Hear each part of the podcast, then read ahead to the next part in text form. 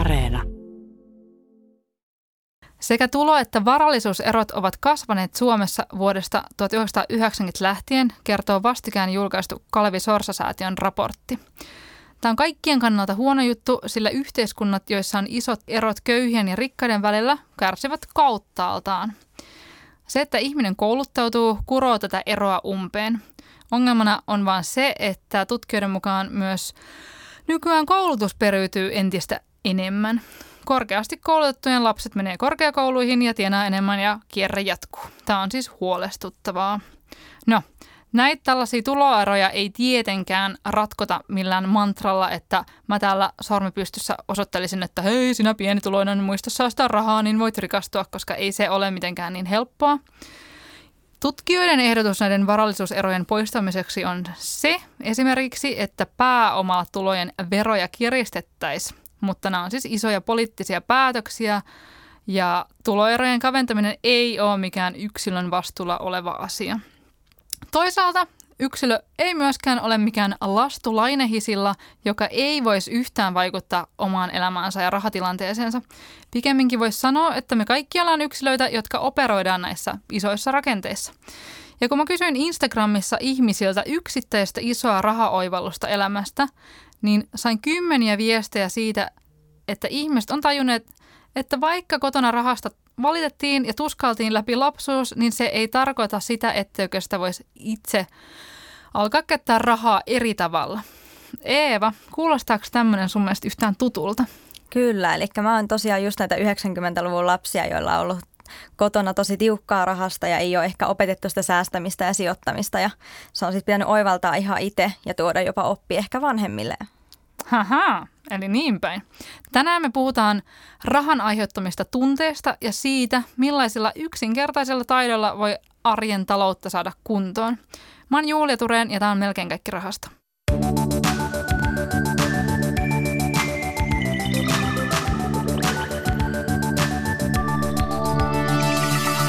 Eeva Kari, sä oot rahoitusalalla duunissa. Sulla oli vielä tammikuussa 2019 luottokorttivelkaa 2000 € ja tunne siitä, että kaikki mikä tulee, niin se myös menee. Millainen suhde sulla on ollut rahaan? No, raha on ollut aika huono suhde, että tuntuu, että mä en ollut hirveän hyvä käyttämään sitä aikaisemmin. Ehkä oli saanut myös sen mantra omaan päähän, että musta ei koskaan tuu mitään hyvätuloista tai hyvin toimeen tulevaa, että kaikki menee mikä tulee. Et ehkä se on tullut jostain sieltä lapsuudesta kumminkin semmoinen tietynlainen mantra siihen rahaan.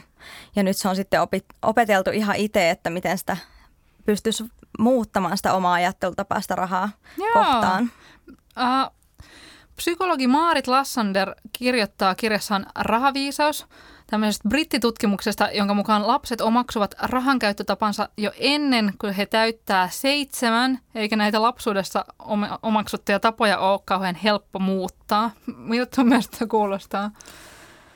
No, tavallaan kun miettii, niin itse ollut silloin ihan lapsena, mä olin aika tarkka rahasta ja se oli aina kiva, jos pystyi tienaamaan jotain ekstra rahaa joltain isovanhemmilta, että heiltä ehkä sai jostain haravoinnista ja pienistä puuhailuista jotain kolikoita ja siitä tulee tosi hyvä fiilis, että ei hitsi, tää on mun omaa rahaa. Mutta sitten mä ehkä kadotin sen siinä teini-iässä ja opiskeluaikana ja sitten kun menin työelämään, niin tuntui, että sitten se tulee mikä menee ja ehkä oli kiva ostaa jotain. Ehkä osti vähän silleen, että oho, mulla ei olekaan ehkä varaa ostaa, mutta no höylätään vähän visaa ja että se ehkä lähti vähän silleen lapasesta semmoinen kuluttaminen. Onneksi ei koskaan ihan liian lapasesta, mutta vähän meni silleen yli. Joo, sillä on kuitenkin lisälle kertyi jonkun verran velkaa. No, millaisia tunteet raha on sussa herättänyt just vaikka joskus, no vaikka silleen pari vuotta sitten? No, ehkä sitä ahdistuneisuutta, että tuntuu, että kaikki pyörii se raha ympärillä. Että tuntuu, että raha määrittää myös tosi paljon, mitä ihmiset voi tehdä ja mitä sä voit pukea. Ja sitten tuntuu, että sosiaalinen media myös tyrkyttää aika paljon semmoista, että joillain esimerkiksi vaikuttajilla sanotaan väärää niin kuin kuvaa siitä, että vitsi, niillä on kaikkea, kun ei taju ehkä sitä taustalla olevaa, että kuulostaa nekin on lainattu ja kaikkea, niin se on tosi hurjaa, miten siihen vähän niin kuin siihen sosiaaliseen mediaankin hyppää liian sinisilmäisesti.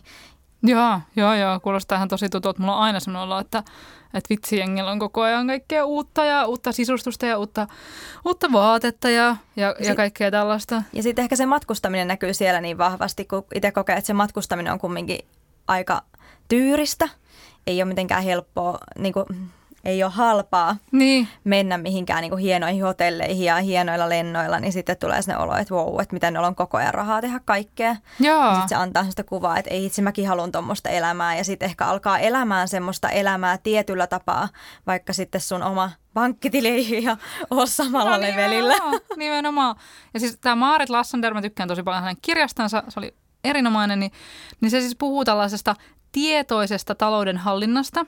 Ja se mainitsee, että tätä voi harjoitella esimerkiksi kirjoittamalla oman rahatarinansa, koska kirjoittamalla pystyy niin kuin järjestämään niin kuin asioita omassa päässään ja näkemään kokonaisuuksia. Tämä kirjoittaa, että meidän psykologinen järjestelmä on semmoinen, että se järjestää muistot lokeroihin, luo yhteyksiä, tulkitsee ja estää joitakin tarinan kohtaa muodostumasta. Ja Lassander sanoo, että oman taloustarinan kirjoittaminen voi olla ensimmäinen askel tällaiseen tietoiseen talouden hallinnan tunnistamiseen. Niin se silloin joulukuussa 2018, kun sulla oli niin kuin 2 000 € luottokorttivelkaa ja semmoinen jotenkin vähän nihkeä fiilis, niin sä teit päätöksen, niin kuin, että ei niin kuin enää tämmöistä. Niin mistä se kumpusi tämä päätös silloin alun perin? No se kumpui siitä, että me oltiin itse asiassa 2018 keväällä ostettu mun puolison kanssa asunto Helsingistä ja sitten siihen tietysti meni kaikki roposet ja sitten se visa ehkä vähän vinkui just sen takia, että sinne saa kaikkea kivaa ja ajateltiin, että nyt laitetaan kaikki vimpan päälle, että on kiva sitten eka omistusasunto, että nyt heivataan kaikki ne opiskeluaikaiset huonekalut ja kaikki pois ja ostetaan niin kuin meidän tyylistä sinne tilalle. Ja no sitten se palkka ei kumminkaan ollut niin iso, joten silloin tuntui, että sitä luottokorttivelkaa ei saanut sitten lyhenemään, että tuntui, että aina sä sait sieltä vähän, mutta se ei koskaan niin kuin lyhentynyt, se ei reilusti, niin tuntuu, että sitä ei saa ikinä niin kuin loppumaan. Paljonko sun palkka oli silloin? Mun palkka oli silloin, mä sain tilille noin 2 000 €. Joo. Että semmoinen aika perus. Joo. Ja tosiaan sitten uutena vuotena 2018, niin sitten mä päätin, että nyt mä haluan, niin kuin, että mä ensi vuoden tavoite, että mä laitan mun talouden kuntoon ja maksan ton visan pois ja en enää tule käyttämään sitä muuta kuin johonkin lentojen varaamiseen tai semmoiseen, että siihen mulla oli niin kuin lupa käyttää sitä tai tämmöiseen, missä se on fiksua. Okei. No mistä sä sitten niin kuin lähdit käyntiin silloin tammikuussa? No sitten mä lähdin käyntiin sillä, että mä päätin, että mä aloin budjetoimaan. Eli mä olin tehnyt koko vuodelle mulle budjetin Exceliin. Ja sitten mä päätin myös, että mä merkkaan joka ikisen ostoksen, minkä mä teen sinne Exceliin. Okei, kuulostaa ihan supertyöläältä. No, mutta se koukuttaa ja se onkin kiva ja se on jäänyt päälle ja ai, että se on ihana laittaa sinne, että ehkä se on vähän hulluutta. Mutta mä rakastan Exceleitä. Mä oon tunnettu siitä töissä. Sä oot Excel-ihmisiä. I know you people. Että ehkä sekin myös motivoi, että tykkää Excelitten pyörittämisestä ja tykkää numeroista. Että ehkä siinä oli jotain apua tähän. Mua toi motivoi silleen, että mä oon sanonut, että mä jaksan avata sitä Exceliä ja mä mieluummin jätän ostamatta tätä asiaa, niin mun ei tarvitse laittaa sitä sinne. Mutta joo, mutta toi on ihan niin tosi hyvä. Mitä siis kerran niin kuin, että mitä budjetointi on sellaiselle ihmiselle, joka ei tiedä, että mitä se tarkoittaa? Joo, eli siinä budjetoinnissa mä ainakin aluksi, mulla on tänne mun oma tekemä Excel, eli se ei ole mikään virallinen, mistään otettu, vaan mun käyttötarpeita varten tehty. Eli mä kirjoitan sinne mun tulot. Ja sitten mä niinku katson, mitä mun tulot on, että jos ne on nyt sen 2 000 €, niin siitä mulla menee asumiseen 620 €, minkä mä laitan meidän yhteiselle taloustilille. No sitten meillä on yhteinen ruokatili, mistä me ostaa ruuat, sinne mä laitan niinku 300, sitten perus joku puhelinlasku parikymppiä, harrastukset ehkä 50, Spotify 10. Jotain muuta tommosia. No sitten HSL mä käytän noin ehkä puolet vuodesta, niin ehkä mä allokoin sinne joku 40-50 €. Joo. Niin tavallaan sitten katsoo, että mitä ne niinku kustantaa ne pakolliset mulle. Ja sitten mä jätän sitä hupirahaa ehkä semmoisen 200 €, millä sitten käydään leffassa ja syömässä ja tehdään kaikki kiva. Totta kai välillä sitä menee enemmän, mutta ehkä semmoinen keskimäärin semmoinen 200 € jätän sinne tilille. Ja sitten sen muun mä niinku allokoin niin kuin joko puskuriin tai sijoituksiin, joten mä sitten vähän niin kuin katon sen ylijäämän siinä. Joo. Että tavallaan mä maksan kyllä heti palkkapäivästä itselleni sinne sijoituksia puskuritilille, mutta mun pitää vaan katsoa aina, että paljon mä voin siinä kuussa laittaa, koska kuukaudessakin ne vähän heittelee, että jos tulee vaikka isompi harrastusmaksu kerralla, niin sit sä et siinä kuukautena niin, laita niin paljon kuin sit toisena kuukautena voit. Tai jos on kesällä häitä, pitää ostaa häälahjoja, kaikkea tällaista. Niin sitten se aina, ja kesällä on paljon hövelimpi mun budjetti, että silloin mä jätän myös sitä käyttörahaa niin kuin ihan reilusti. Joo. Että kesällä tulee jo käyty niin paljon ulkona ja tehtyä ihan kaikkea, että se on tosi eri, onko se heinäkuu vai lokakuu, siinä on tosi iso ero siihen hupirahaan. No paljon, kuinka nopeasti sait sen niin kuin 2 000 visan sitten loput maksettu? No mulla oli silleen, että mä oon ollut, tosiaan kun mä oon ollut rahoitusalalla töissä, niin mä päätin silloin 2015, kun mä oon sinne mennyt kesätöihin, että silloin mä aloitin tämmöisen 50 € kuussa laittaa tämmöiseen korkeakuluiseen ei indeksirahastoon, mutta korkeakuluiseen rahastoon. Joo. Ja sitten mä sinne laitoin semmoisen 50, ja ehkä jossain kohtaa mä nostin sen 100, niin mulla oli about se 2 000 siellä silloin, kun mä tajusin tämän mun raha-aha-elämyksen. Joo. Niin silloin mä tein silleen, että mä tajusin sen, että ne on korkeakuluiset, mun ei kannata enää sinne sysätä rahaa, joo, ja ne ei tuota mulle ehkä siellä sitä, mitä mä pystyisin tuottamaan jossain muualla. Niin mä niin kuin nollasin ne, eli mä maksoin niillä sen mun visan pois, aloitin itse puhtaalta pöydältä, niin se oli mulle itselle sen, jes, että nyt mä pystyn aloittamaan niin kuin puhtaalta pöydältä tämän ja kerryttämään sitä puskuria ja sijoituksia. Joo, mä ymmärrän ton hyvin. No paljonko sä sitten niinku pyrit säästämään kuukaudessa about? No niin paljon kuin mahdollista, mutta esimerkiksi 2019, milloin mä tein sen, se oli mun eka vuosi, milloin mä tein tätä budjetointia kunnolla ja kunnolla mietin näitä raha-asioita, niin silloin mä sain niinku 5 500 € säästöön. Mahtavaa, joo. Et se oli kyllä kiva, että sai oikeasti niinku reilusti kumminkin säästöä, että se motivoi myös se, että sinne tuli niinku tonneja eikä vaan satasia. Itsellä ainakin tuntuu, että se on niin hidasta se alku, nimenomaan, ja koko ajan ajattelee, että mitä mulla voisi olla vuoden päästä. Nimenomaan. Tai... Ja siis toki, niinku, että sulla ei ole lapsia, niin sulla ei ole sellaista, niinku, ikään kuin sellaista ylimääräistä menoerää, että se on niinku, tietyllä tapaa iisimpää silloin, kun ei ole lapsia ja on puoliso, niin sitten on niinku, tällaisia etuja. Mutta siis mutta budjetoinnista se kaikki lähtee ehdottomasti. Kyllä, että ehdottomasti no edut on, että meillä ei ole tosiaan enomista autoa ja just puolisonkaan jakaa kulut ja ei ole lapsia, niin myöskin tuli hyvään saumaan, että tämän on tajunnut, että sitten pystyy myös kerryttää siihen tulevaisuuden elämää varten ja osaa ehkä sitten hallita sitä budjettia paremmin, ettei enää mene siihen samaan tilanteeseen. Se on nimenomaan mielestäni harjoittelemista. Siis totta kai tulee niinku hankalia tilanteita välillä ja silleen, että aina ei saa säästettyä ja joskus pitää niinku just tähän noin tällaiseen puskuriin kajota, mutta se on niinku sitä, että jotenkin sisäistää sen, että mä en voi laittaa enempää kuin mitä mulla tulee. Mm. Tällä hetkellä kotitalouksien säästämisaste Suomessa on 3,4%. Se on kasvanut tänä vuonna, niin kuin varmaan tietenkin sen takia, että ihmiset ovat kuluttaneet huomattavasti vähemmän, koska ovat olleet kodeissa aika lailla. Säästämisaste on kotitalouksien säästön osuus käytettävästä olevasta tulosta. Nämä löytyy siis Tilastokeskuksesta. Osuuspankin kyselyn mukaan 30% suomalaisista ei säästä eikä sijoita ollenkaan. Ja tähän he sanovat, että suurimmalla osalla syynä tähän on työttömyys ja silloin on tietenkin tosi hankala säästää. Että mä itse ajattelen silleen, että eihän niin kuin joka ikisessä elämäntilanteessa tietenkään voi saada rahaa säästää. Siis, niin kuin, että joku voi, ja kyllä mä tiedän ihmisiä, jotka on niin kuin tuistaankin, niin kuin meillä oli just tässä esimerkiksi 4. jaksossa oli yksi sellainen mimmi, joka kertoi, että hän ihan työttömänä aloitti sijoittamisen, että se vaan päätti, että nyt hän aloittaa, mutta silleen, että mun mielestä ei kannata myöskään niin kuin soimaa itseään, jos ei niin kuin joka ikisessä tilanteessa saisi rahaa säästöön. Mutta silti tuntuu, että tosi monilla on semmoinen ajatus itsellä, että ei vaan jää säästöön. Että tosi monet, mitä itsekin puhuu kavereille ja ystäville tästä, niin tuntuu, että tosi monet sanoo, että kyllä mä sijoittaisin, jos mulla jäisi säästöön. Mutta aika harva katsoo sen pankkitille kuuvikapäivää, että ai vitsi, mulla on täällä 2 000 € säästössä, että nyt mä laitan näin. Että kyllä ne jonnekin löytää tiensä muualle kuin sen pankkitille. Että kyllä se kannattaa vaan sitä palkasta ensimmäisenä maksaa itselle. Niinpä. Koska ei se kyllä se raha sieltä katoaa. Joo, ei jää kyllä niinku heilumaan sinne loppukuosta, ei löydy. No sitten niinku budjetin lisäksi on toinen tämmöinen niinku ikään kuin työkalu, joka kannattaa ottaa silleen hallintaan, on tämä tase. Mitä se tarkoittaa? Joo, eli siinä sitten mä itse...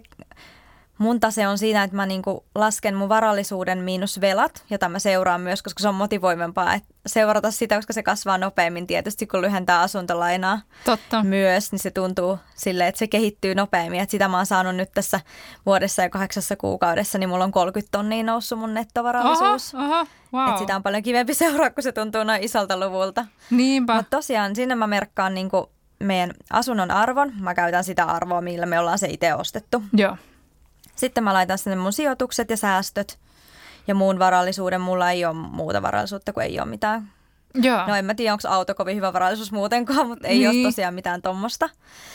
Ja sitten sinne velkapuolelle, niin mulla tulee tietysti asuntolaina ja sitten mulla on opintolainaa. Joo, joo. Ja sitä sä kanssa lyhentelet niin kuin kyllä, joo. Nyt mulla on ollut kyllä tänä koronavuonna, niin se on ollut tauolla ja mä oon kyllä pistänyt tonne osakemarkkinoille ne haisemaan, mutta... Aha. Kyllä syksyllä pitää ottaa taas roti siihenkin ja alkaa maksaa sitä takaisin. Joo. Tuosta taseesta vielä, niin vuonna 2016 suomalaisten kotitalouksien nettovarallisuuden mediaani oli 107 200 euroa. Tämä tarkoittaa siis sitä, että puolella suomalaisista on tätä enemmän varallisuutta ja toisella puolella on tätä vähemmän. Ja siis tähän varmaan niin kuin enimmäkseen vaikuttaa se, että paljonko ihmiset ovat maksaneet tyylin asuntolainaansa. Kyllä, koska itse menen vielä vähemmistöön. Joo. Paljonko sä käytit aikaa niin kuin näiden asioiden opettelemiseen tähän budjettiin ja tähän taseeseen? No tuntuu, että ne tuli ehkä aika nopeasti, että heti kun...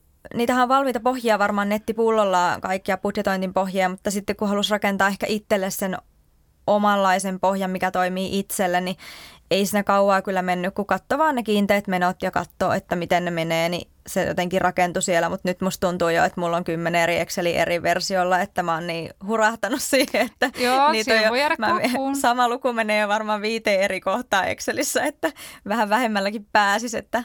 Vähän niin kuin vei mennessään mulla ainakin tämä budjetointi. No ymmärrän. Tämmöisten arjen talouden juttujen lisäksi pitäisi tietää myös makrotaloudesta.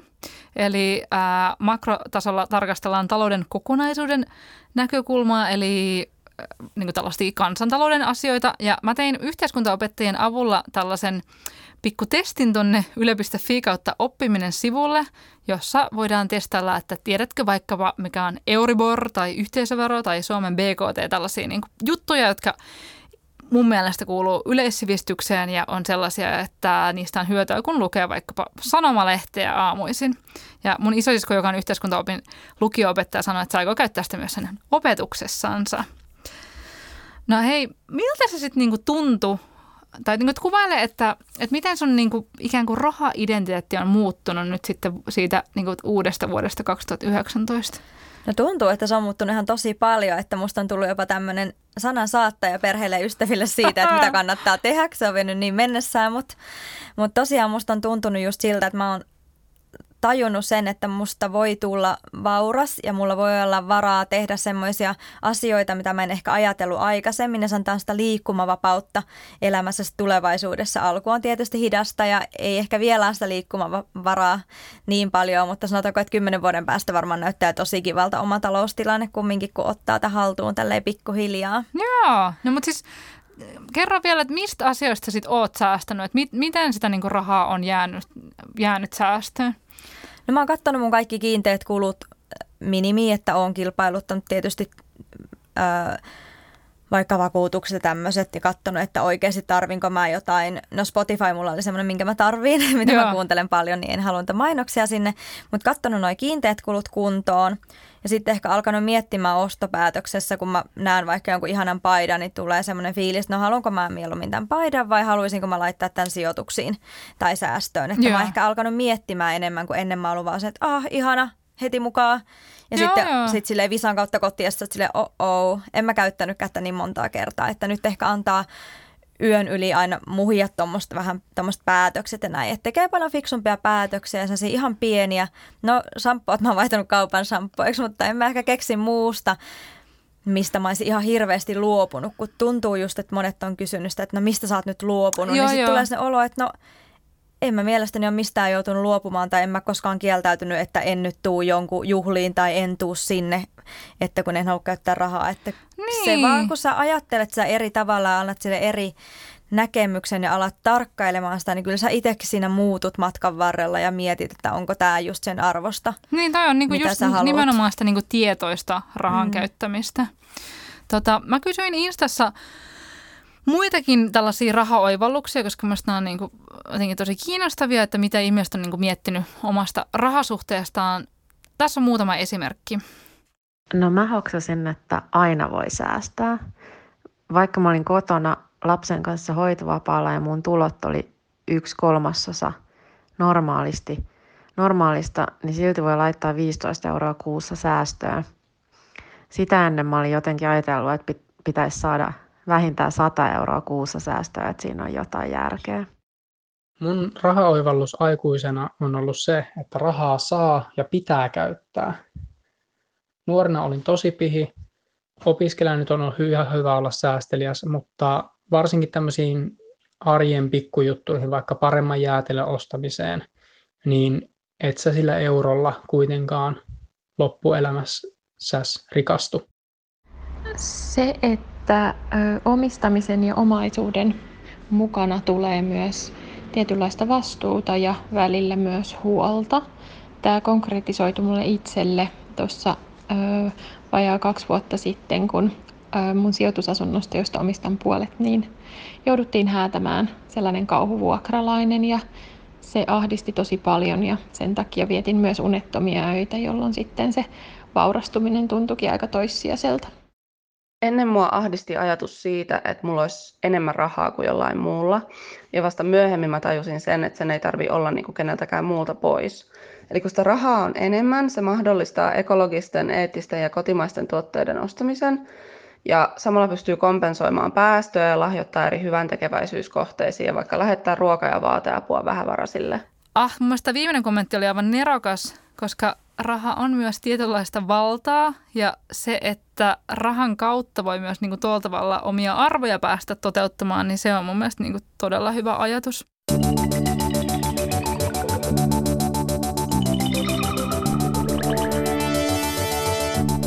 Jos raha aikaisemmin aiheutti sussa ahdistusta ja ihan hirveän monissa ihmisissä se edelleen aiheuttaa niin kuin ahdistusta tai surua tai pelkoa ja kaikki tällaisia negatiivisia tunteita, minkä mä ymmärrän niin kuin aivan täysin, jos niin kuin rahasta on pulaa ja on niin kuin tosi huono tilanne, niin sitten se on tosi ymmärrettävää. Mutta nykyään, kun sä oot saanut niin kuin hanskaan tätä sun taloutta, niin millaisia tunteita se nykyään sus aiheuttaa?